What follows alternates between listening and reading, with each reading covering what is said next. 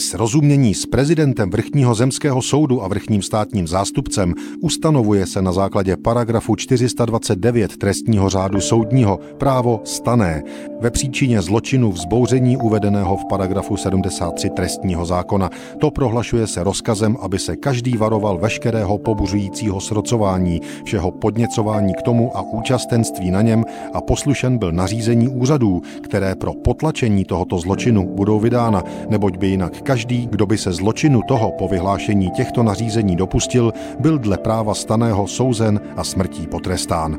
Takový byl text vyhlášky o staném právu, které orgány Československého státu vyhlásily 13. prosince 1920. Byl to důsledek prosincové generální stávky vyhlášené marxistickou částí sociální demokracie. Ta byla zase důsledkem takzvaného sporu o Lidový dům v dnešní Hybernské ulici v Praze a také sporů obou frakcí v sociální demokracii. Obě si dělali na vlastnictví sídla partaje nárok. Státní moc a justice se přiklonili na stranu demokratické části strany.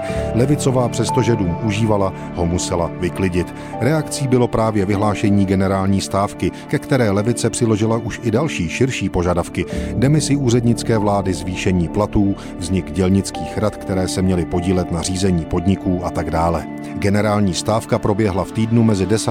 a 17. prosincem 1920. Dění například na Kladensku, Hodonínsku nebo Třebíčsku doprovázelo i násilí, proto vyhlášení staného práva z 13. prosince 1920.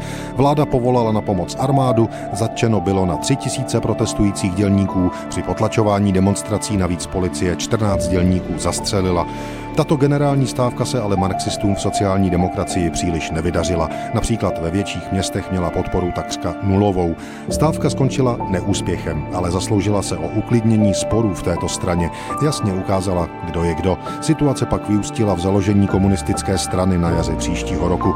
Demokratická část sociální demokracie ztratila většinu svých členů, přesto se až na krátkou pauzu podílela na všech vládách první republiky.